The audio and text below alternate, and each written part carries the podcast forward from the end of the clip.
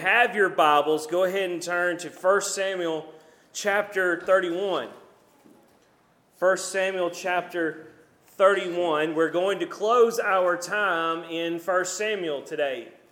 Uh, I'm not sure how many sermons we've done in 1 Samuel over these past months and weeks, but uh, we, we have worked our way through the entire book for the most part um, and, and got this general idea of looking at Hannah's story and how she finally bare the son Samuel, and how God used Samuel to anoint two kings, one being Saul and one eventually will be David as king. But as we look at today's passage, we come to the end of Saul's life. And certainly, the idea of death is a difficult aspect of humanity. Whether it's the loss of a loved one or the reality that one day we too will pass on it's not an easy topic of conversation, nor will it ever be. But as a believer, as a Christian myself, and I, I hope and pray you agree with this statement, I am relieved of the uneasiness because I know my eternity is with the Lord. Because I am a believer, the difficulties of the topic of death no longer have to be difficult because I have confidence that Jesus Christ has saved me from the punishment of eternal hell, and I will forever live in the presence of God.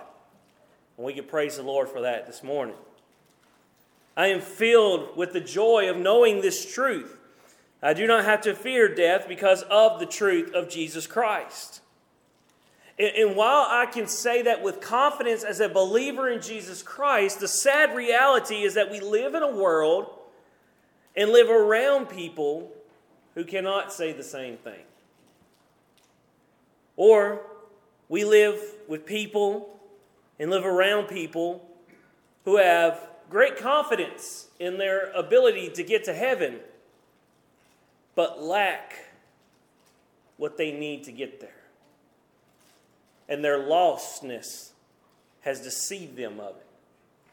Living in the Bible Belt, we are certainly filled with a lot of people who say they're going to heaven, and you ask them, How do you know? They don't say Jesus Christ, they say, Because I'm a good person. That's not enough. If good enough per- if you are good enough to get to heaven, you wouldn't need Jesus. Jesus would not have to do what he did. But he did because we cannot, on our own efforts, make it to the glory of God. And one man that we've been reading about time and time again in 1 Samuel is Saul. Saul was deceived by his lostness. Of course, he was first chosen by God to serve as king of Israel. And in that time, he chose to live his time as king for himself. An example of it was when God commanded Saul to take out the Amalekites. He said, Spare no one and no thing, nothing should be left of the Amalekites and their possessions. And yet, Saul spared their leader and took the best of their possessions for himself. God used Samuel to call him out for it. But Saul did not repent. Instead, he continued on doing the things for himself and not for the glory of God. So eventually, God says, Saul, I'm done with you. I'm moving on.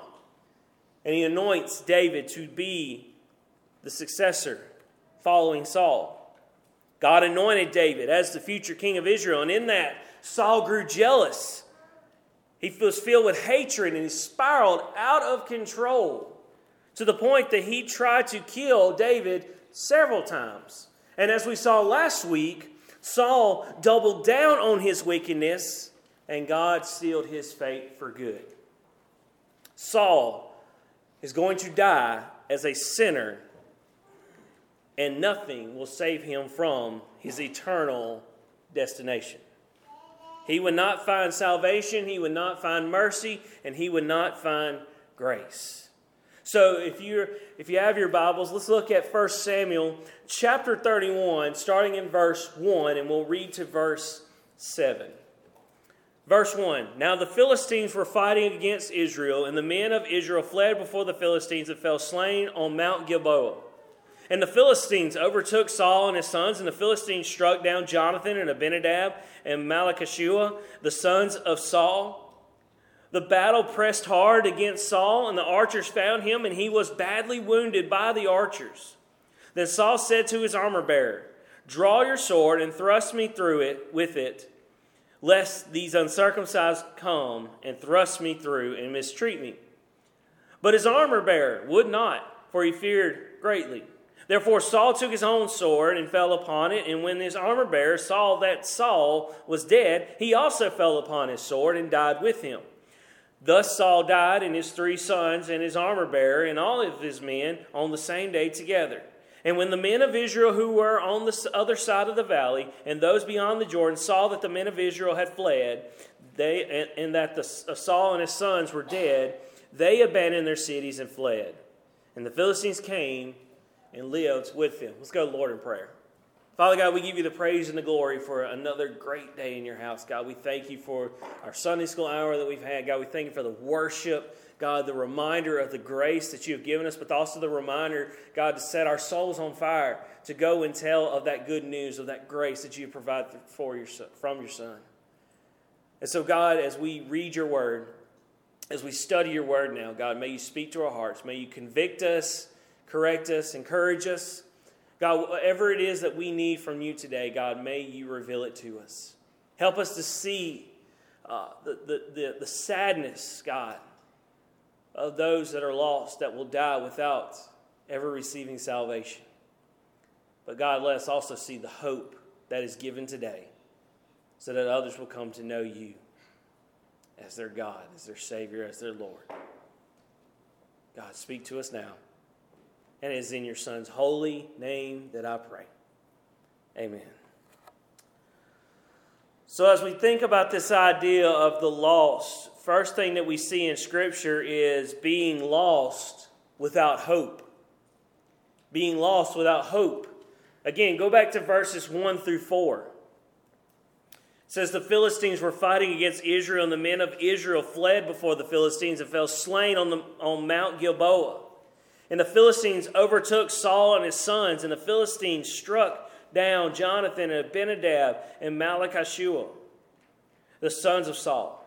The battle pressed hard against Saul, and the archers found him, and he was badly wounded by the archers. Then Saul said to his armor bearer, Draw your sword and thrust me through with it, lest these uncircumcised come and thrust me through and mistreat me. But his armor bearer would not, for he feared greatly. Therefore Saul took his own sword and fell upon it.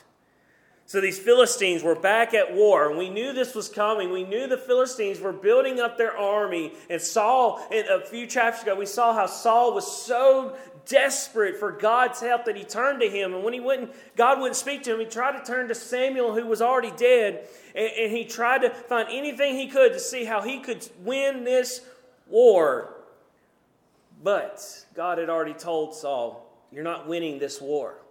The Philistines are going to overcome you, and they did. Many of the Israelites were dying in this war, and the Philistines reached Saul and his sons.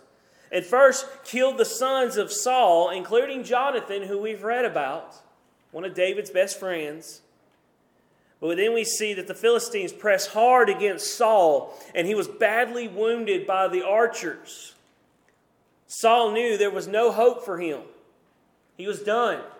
There's nothing left. There was nothing that he could do. There was no hope to be grasped at this moment. He was about to die, and he did not want the Philistines to have the pleasure of killing him. So he asked his armor bearer to kill him instead before the Philistines could. Now, what is an armor bearer? What exactly is that? An armor bearer is a man who is chosen by a king or a general to stand beside them in battle. And, and, these men are to be brave and willing to fight for their leader, but they're also to fight alongside one of the biggest targets on the battlefield because then the kings would fight alongside their men. And you were there to fight against the biggest target on the battlefield. You had to be a courageous person. But in this particular moment, Saul, with Saul, the armor bearer, could not bring himself to fulfill Saul's request. So Saul kills himself. And it's such a tragic way to die. But this is the reality for those who have no hope. When, when the feeling that all hope is lost, it leads people to harm themselves and sadly kill themselves. They have nothing else to live for, or at least they think so. And in Saul's case, he had nothing else to live for. His sons are dead. He's losing the throne. God has cut him off, and there was nowhere else to turn. Listen, Saul is a lost man who is facing eternal death. And it's a tragedy. It's a tragedy to be lost without hope. In, Job, Job asked this question. Think about Job for a moment. Job 27 8, he says, For what is the hope of the godless when God cuts him off? When God takes away his life? What kind of hope is there for a godless person who's been cut off by God? And we see it in 1 Samuel 31. The reality is that there is no hope for the godless, for the wicked. The lost walk in this world without hope, and while many will search for hope, they're never going to find it. There are many in our world today, and maybe this is where you are today. Many are seeking hope in things such as money and possessions and sexual immorality and alcohol and drugs and acceptance, and none of it's going to make you happy. It doesn't. It doesn't make anyone happy. Learn from Saul. None of that helped. Taking all those good things from the Amalekites did not help. It does not make you hopeful. If you are lost, you are without hope in this moment. But let me tell you, you don't have to live without hope any longer. And I'm going to show you why in just a moment. But I also want to show you something else about the lost. The lost live without direction. The lost live without direction. Look at verses 5 through 7. 5 through 7 says, When his armor bearer saw that Saul was dead, he also fell upon his sword and died with him. Thus Saul died, and his three sons, and his armor bearer, and all his men on the same day together. And when the men of Israel, who were on the other side of the valley, and those beyond the Jordan, saw that the men of Israel had fled, and that Saul and his sons were dead, they abandoned their cities and fled. And the Philistines came and lived in them. So after the death of Saul, we see uh, the people under his authority had no direction. Right? They too were lost because they were following uh, an authority of a lost king. When Saul died, his armor bearer thought the best thing for him was just to die the same kind of death as Saul. I don't know what else to do. I've been, I've been fighting with this man for years. He kills himself, so I guess I'm supposed to as well. And all the men close to Saul died as well. Then the Israelites said that when they realized they were without a king, they abandoned their cities and they allowed the Philistines to take over their land just as God said He would allow, all because of the wickedness of Saul. The Israelites were deceived by a wicked king, and when he died, they were lost without direction. And again, this is how our world operates. This is how our world functions. They have their leadership, sure, but there's no direction. Why is there no direction? It's because the mark, the goal, is always shifting. It's always moving directions. The marks, the markers of progression are constantly changing. And what was once acceptable is no longer acceptable. What was once correct is no longer correct. What was once tolerable is no is now intolerable. Listen, you can never be tolerant enough for our world. You can never be, to use a phrase from today, you can never be woke enough for our world. You recognize that. You turn on the news, you see it. You see those who say they are progressive and woke, they're turning on each other. Why? Because the marker is always different, it's never the same, it never stays constant. You can never do enough because there's no true direction in our world because they don't know where to go. Everyone assumes that you can live by your truth. But the problem is, we were never created to live by our truth. Truth is not subjective based on a person's ideas or a person's morals. Truth has a foundation, church. Truth has a source. It is objective and it gives direction on how we should live our lives day in and day out. And the moment we step out of that direction and into our sin, we lose direction and we're lost. Maybe you remember the days, some of you don't, but some of you might. Maybe you remember the days when there was no such thing as a cell phone, right? And if you needed to go somewhere and you didn't know how to get there, what you had to do? You had to buy a map. Sometimes you had to buy one of them big Rand McNally Atlas maps, right? I remember my dad always had one in the back of the car. And for some reason, one time I thought I had to have buy one. I'm like, wait a second, I got a phone. I don't need that no more, right? But that's the way it worked. You had to learn how to read a map. Maybe you bought one of those folded up maps at the gas station that are so hard to fold back together, right? Just trying to go from point A to point B and you felt confident in your reading skills when it come to a map. But there might have been a moment where you got you took a wrong turn somewhere. You thought was right, but then you realized it was wrong, and suddenly you were lost and you were looking at the map like, I don't know where to turn now because I don't know where I am. I don't know what road I'm on anymore. That's probably one of the worst feelings in the world. To be lost and not know how to get out of it. You do your best to figure it out. You might do your best, but you realize you're not really getting back on track. Nothing's looking familiar. You're not finding a road on the map that you hoped you were on. You have no direction. You're lost. And it was time for you to find somebody who knew how to get you back on track. It was time that you found somebody who knew the real directions. Our world is lost and needs direction. They need to be, they need to be pointed in the right direction, church. And it's in that direction that they're going to find hope. But how are they going to have it if no one's going to go tell them? If no one's going to give it to them? We have hope for those of us who are believers, and we are called to go out into this world and to share that direction with the world. If they accept it, praise God. If they don't, it's their decision. But I want to show you something.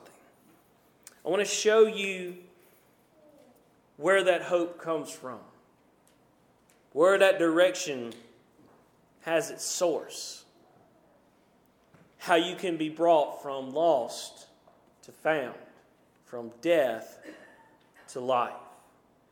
Look at verse 8.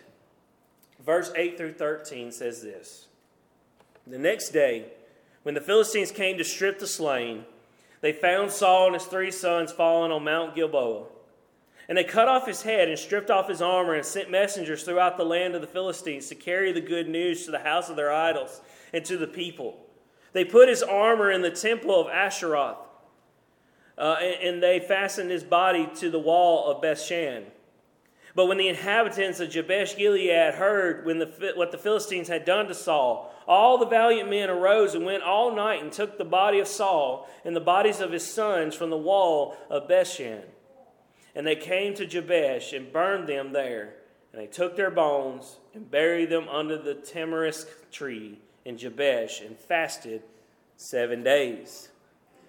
Now, the end of this story is rather gruesome in nature, obviously. But I want you to see the hope that is hidden in this scripture. And while I'll never say that Saul was Christ like, because he clearly in his life never was, but this gruesome picture points us to Christ and what he did for us. See, the next day after the death of Saul, the Philistines were going and looking at the bodies and they find Saul and they find his sons. And it says that they took Saul and they stripped the armor off of him. And then they sent messengers into the land to let everybody know the good news that Saul was dead. They take his armor to the temple and they fasten his body to the wall. Again, it's gruesome. But they did this as an expression of their victory and dominance over the Israelites. And word got out to some inhabitants of Jabesh Gilead, and their valiant men, it said that they went and got Saul's body, and they took it and they burned it. And they buried the bones as a sign of respect. Now, Saul's death and the aftermath do not give us any hope, but there is hope in the sacrifice of Jesus Christ today, church.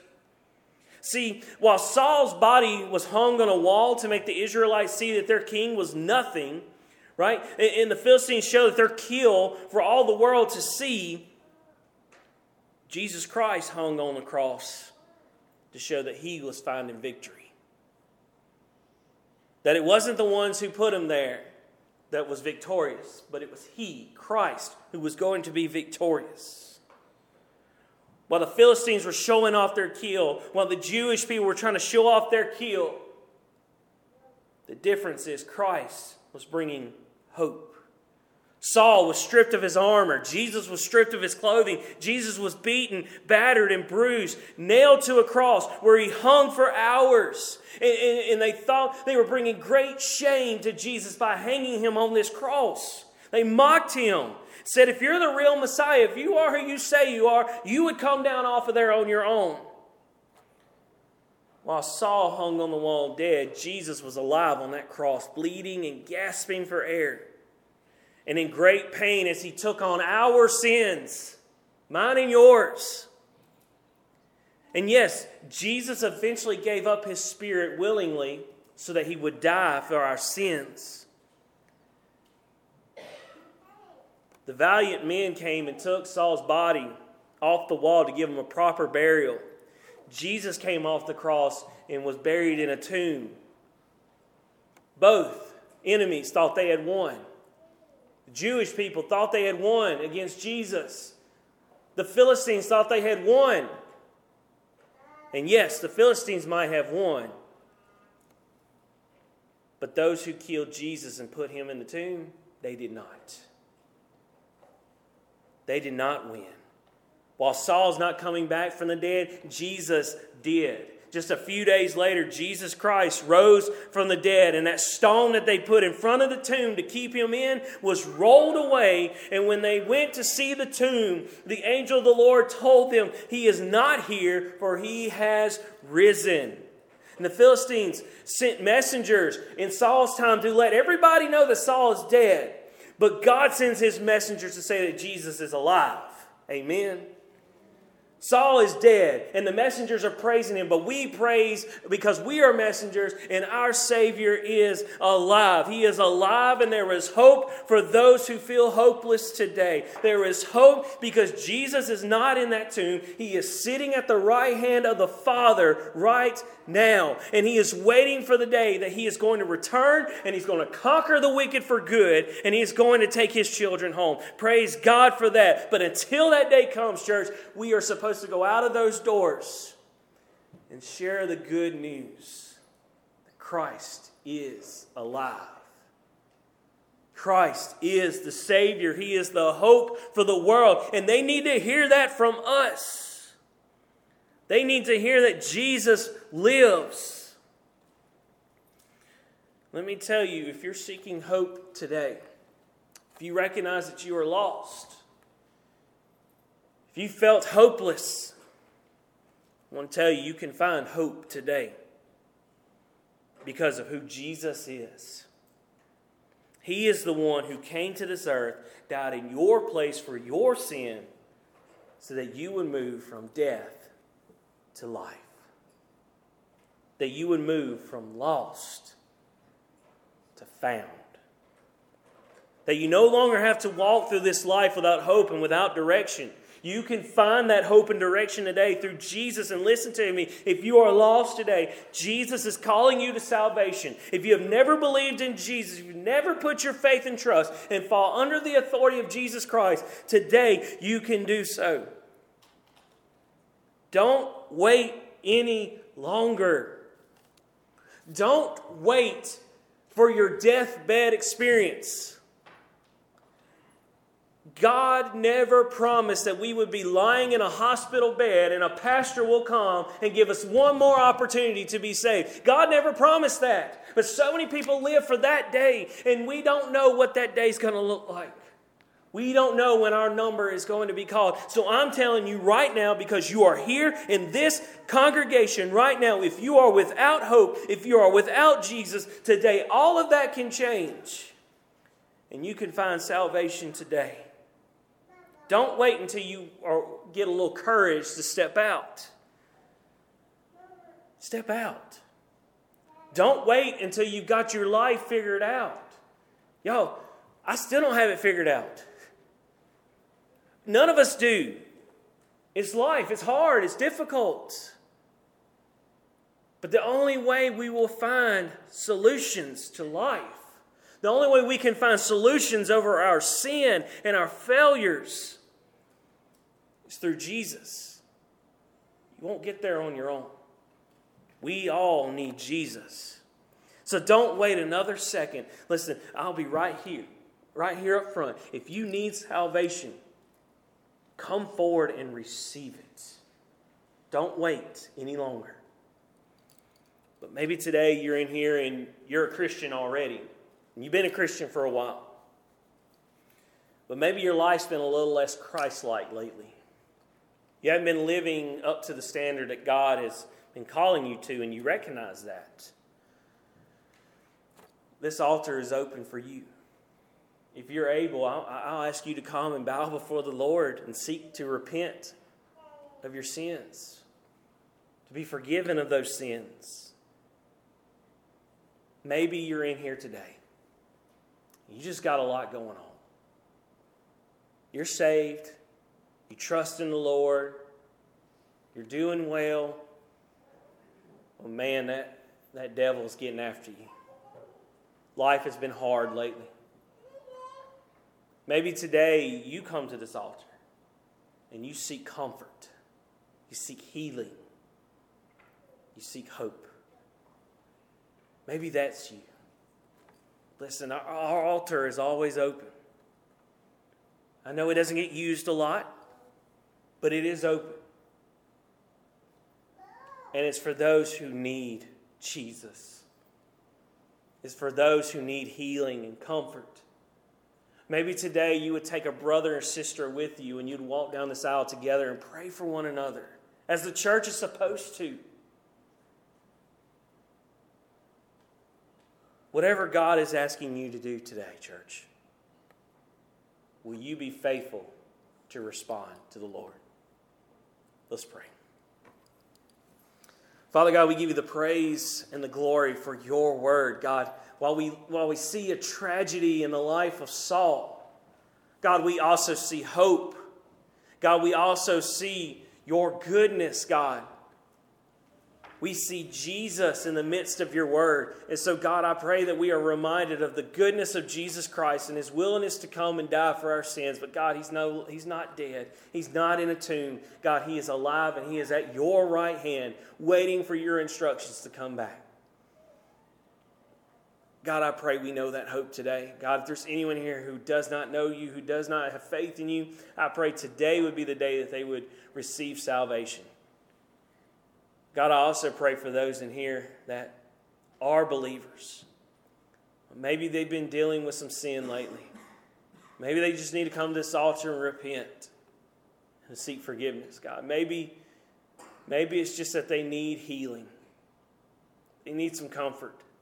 They need to hide under the shadow of your wings, God. God, I pray that they'll do that today. That they'll, they'll come to this altar and not be intimidated by the idea of bowing at an altar, God, but they would come willing to be in your presence and seek you. God, I thank you that you hear our prayers today. God, I thank you that you sent your son Jesus to provide us salvation. I thank you, God, for the salvation in my life. God, I am not worthy of it. God, I fail you constantly. God, it is your grace that restores my soul. So, God, I pray today that you would do the same for everyone in here. God, be with us now. Move us where we need to move. And it is in your Son's holy and righteous name that I pray. Amen.